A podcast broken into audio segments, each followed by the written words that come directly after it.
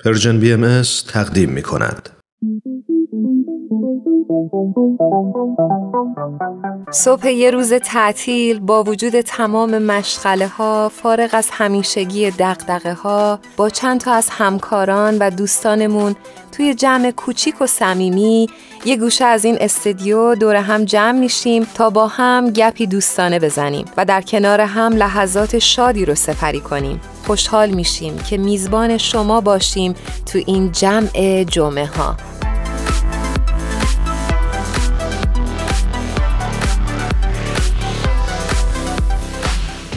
آوا اخبار رو دنبال می‌کنی؟ گاهگداری دنبال می‌کنم تا اونجایی که بتونم آره اتفاقا اون روز توی اخبار می‌دیدم که باز هم متاسفانه یه تعدادی از جوانهای ایرانی حالا به دلایل مختلف از تحصیل محروم شدن. و یه جوری این برای خود من چون لمسش کردم همیشه غم که می‌بینم یه عده به صرف باورهاشون. نه اینکه لزوما فقط باهایی ها این اتفاق براشون بیفته. خیلی از جوانهای ایرانی به خاطر باورهاشون و به خاطر اتفاقاتی که براشون میافته نهایتا از تحصیل در دانشگاه محروم میشن و این اتفاق به نظر من خیلی غم انگیزه و خیلی عواقب جدی می‌تونه داشته باشه برای آینده کشوری که درش زندگی می‌کنن دقیقا با حرفت موافقم خیلی زیاد و اینکه به نظرم تاثیرش رو گذاشته دیگه. خیلی تاثیر گذار بوده این کار. و اینکه من یه دوستی داشتم آمریکا به من میگفتش که چیزی که تو داری تعریف می‌کنی انگار مثلا تو آفریقا هم همچی اتفاق نمیافته. یعنی فکر می‌کرد که مثلا آفریقا محروم ترین جاییه که به نظرش میومد می‌گفت تو آفریقا هم هیچ کسی هیچ کس رو محروم نمی‌کنه از تحصیلات عالیه. چه شکلی ممکنه؟ تو کجا زندگی می‌کردی که اجازه ندادن برید دانشگاه؟ و همیشه برای خودم هم سوال بود که آخه چرا؟ چرا باید همچی اتفاقی بیفته؟ واقعا عجیبه. یعنی هیچ دلیل منطقی که قطعا براش نیست.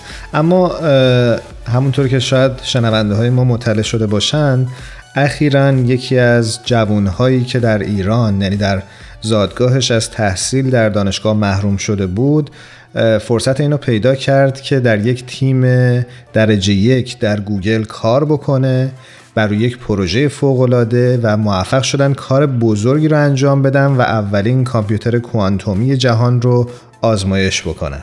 بسیار خوشحال هستیم از اینکه آقای پدرام روشن رو قرار بیاریم روی خط و با ایشون صحبت بکنیم. باعث افتخار واقعا کلی آدم لذت می‌بره از اینجور خبر رو میشنوه. قطعا همینطوره. می‌خوایم با آقای پدرام روشن صحبت بکنیم ببینیم که اساسا این اتفاقی که افتاده چه ماهیتی داره و قراره که چه روندی رو پیش بگیره. اگه موافق هستید یه موسیقی کوتاه با هم بشنویم تا ارتباطمون با آقای پدرام روشن روی خط تلفن برقرار بشه. بله بریم بشنویم و شروع کنیم مصاحبهمونو.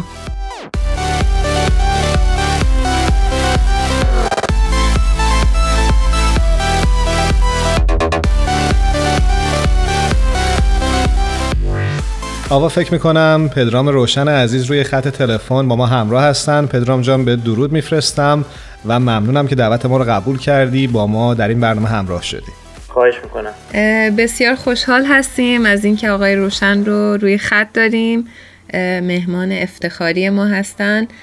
درود میفرستیم. سلامت باشین. برای اون دسته از شما عزیزان که شاید پدرام روشن رو نشناسید باید بگم که پدرام روشن پژوهشگر در زمینه سخت افزار کوانتومی در شرکت گوگل هست و اخیرا پدرام و تیمش موفق شدند که کامپیوتر کوانتومی رو برای اولین بار شاید بشه گفت در تاریخ بشر به کار بگیرن پدرام جان حالا که از کامپیوتر کوانتومی گفتیم خوبه که اصلا بگی که کامپیوتر کوانتومی چیه و چرا انقدر استفاده و به کار گرفتنش پر اهمیت بوده؟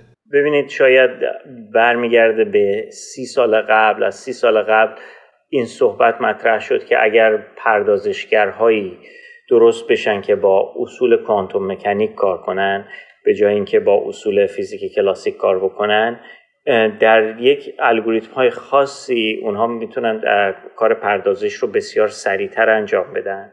شاید حالا در این حد شنونده ها آشنایی داشته باشن که یک اصولی هست در کوانتوم مکانیک که ذراتی که ذرات حالا در ابعاد اتمی یا حالا سیستم هایی که رفتار کوانتومی دارن به خصوص اتم ها از اون قوانین پیروی می‌کنن از اونها پیروی می‌کنن و برای بعضی ها شاید آشنا باشه مثل اصل برهم‌نهی اصل انگلیسیش یا فارسیش یادم نمیاد entanglement و این اصولی هست که مثلا توی درس کوانتوم ما یاد می‌گیریم و می‌خونیم. خیلی هم برای ما غریبه هستن به خاطر اینکه ذرات بزرگتری که باشون سر و کار داریم در زندگی روزمره از اون اصول تبعیت نمی‌کنن یا رفتارشون متفاوت هست. و پردازشگر کوانتومی همین اصول کوانتوم مکانیک رو به کار می‌بره. سیستم هایی رو درست می‌کنیم ما که با این اصول کار می‌کنن. و اینها کمک می‌کنه که پردازش بتونه سریعتر صورت بگیره. مثلا ارز کنم که مثلا ما می‌بینیم که ما یه اصلی داریم به اسم برهمنهی یعنی که مثلا یک ذره می‌تونه در چند وضعیت مختلف یا در چند مکان مختلف باشه در آن واحد. خب اینو ما برای ذرات بزرگ مثل یک توپ فوتبال و اینها نمی‌بینیم ولی ذرات اتمی همچین خاصیت هایی دارن. این که یک ذره یا یک سیستم می‌تونه در وضعیت های مختلفی باشه در آن واحد یک طوری حالا به بیان خیلی تقریبی قدرت پردازش کردن پردازش به طور موازی رو میده. یعنی شما می‌تونید که چند تا محاسبه رو به طور همزمان انجام بدید. و الگوریتم هایی بر اساس این خاصیت ها نوشته شدن که اگر شما یک پردازشگر کوانتومی داشته باشید میشه از این اصول استفاده کرد و از این اصول تبعیت می‌کنن. و در نتیجه الگوریتم های خاص رو سریعتر می‌تونن انجام بدن و ساخت کوانتوم کامپیوتر تلاشی هست در این جهت. سپاسگزارم. خیلی متشکرم. من خودم خیلی یاد گرفتم. مرسی. پدرام جان وجود چنین ابزاری چه کمکی به بهبود شرایط زندگی انسان ها می‌کنه قبل از اینکه به این برسیم فقط یه نکته رو عرض کنم که کاری که تیم ما کرد این بود که یک مسئله خیلی خاصی رو انتخاب کردیم. و در زمینه اون مسئله خیلی خاص ما نشون دادیم که پردازشگرهای کوانتومی در اون مسئله که آمدانه طوری انتخاب شده بود که پردازشگرهای کوانتومی سریعتر عمل بکنن. در زمینه اون مسئله خاص نشون دادیم که پردازش سریعتر صورت می‌گیره. و هنوز تا ساخت پردازشگری کوانتومی که بتونه همه الگوریتم هایی که در این زمینه نوشته شده رو انجام بده. احتمالا حالا بین 5 تا 50 سال ما فاصله داریم زمان لازم داریم. این هست که این دوتا با هم تفکیک بشه. ما در عصر جدیدی شروع شده به این معنی که پردازشگرها یک توان خاصی رو نشون دادن ولی اینکه هر الگوریتمی رو بشه انجام داد هنوز ما خیلی فاصله داریم. اگر اون زمان برسه که خب باز هم باید ببینیم که مانع جدی در این زمینه وجود نداشته باشه و همه چی با هم جور بشه چه می‌دونم بودجه تحقیقاتی امکانات قوانین فیزیک همه دست در دست هم بدن و اون پردازشگر که توانایی انجام هر الگوریتمی رو داره درست بشه اون پردازشگرها می‌تونند علم شیمی و علم کشف مواد جدید رو به شدت تحت تاثیر قرار بدن. پیدا کردن مواد شیمیایی جدید درک اینکه آیا چه عناصری با هم ترکیب میشن چه موادی رو درست می‌کنن چه مولکول هایی رو درست می‌کنن چه پلیمرهایی رو درست می‌کنن اینها تحت تاثیر قرار خواهد گرفت به نظر من. این یک تاثیرش هست. یک تاثیر دیگرش هم شاید در فیزیک حالا ماده چگال باشه که درک خواص مغناطیسی یا اول رسانایی مواد و مسائل هایی که در فیزیک حالت جامد در این زمینه مطرح هست رو میشه مطالعه کرد.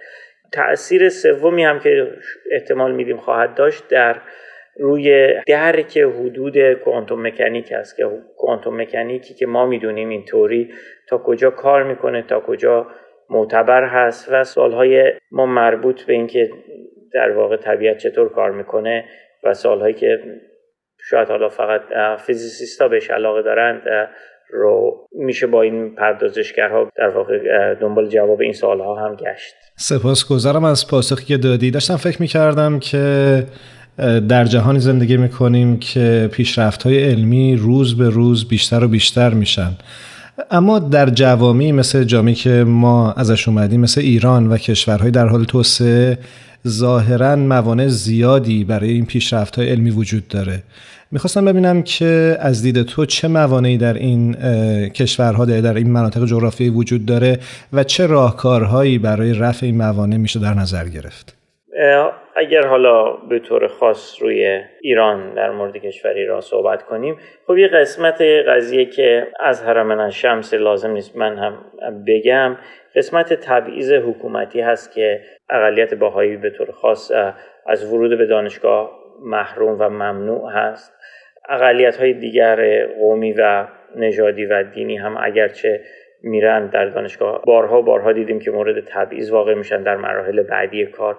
و این تبعیض خب طبعا این غربال ایدئولوژیک طبعا هیچ نتیجه مثبتی برای علم نداره. این این یه بود قضیه هست به نظر من که باید بهش پرداخته بشه و قسمت سختتر قضیه به اعتقاد من فرهنگ سازی هست. این خیلی واضح هست که کشورهای حالا در حال توسعه به با تکنولوژی خیلی آشنا هستند ولی با علم بیگانه هستند به این معنی که اونطور علم مؤسسات علمی مؤسساتی که به علوم پایه می‌پردازه نهادینه نشده. البته این هم دوباره تا حدی خودش فرع یا محصول عدم توجه عدم سیاست گذاری های کلان یا عدم فرصت های شغلی و این اینجور مسائل بالاخره دست دست هم میده.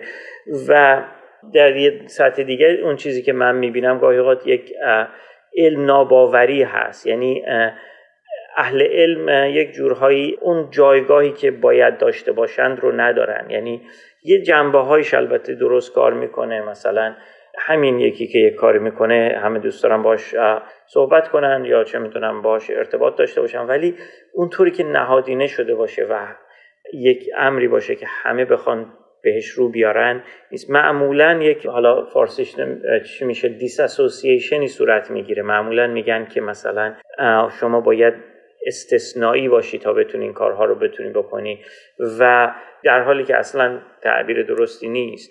و این من فکر کنم ریشش عمیقتر از یک تبعیض حکومتی هست.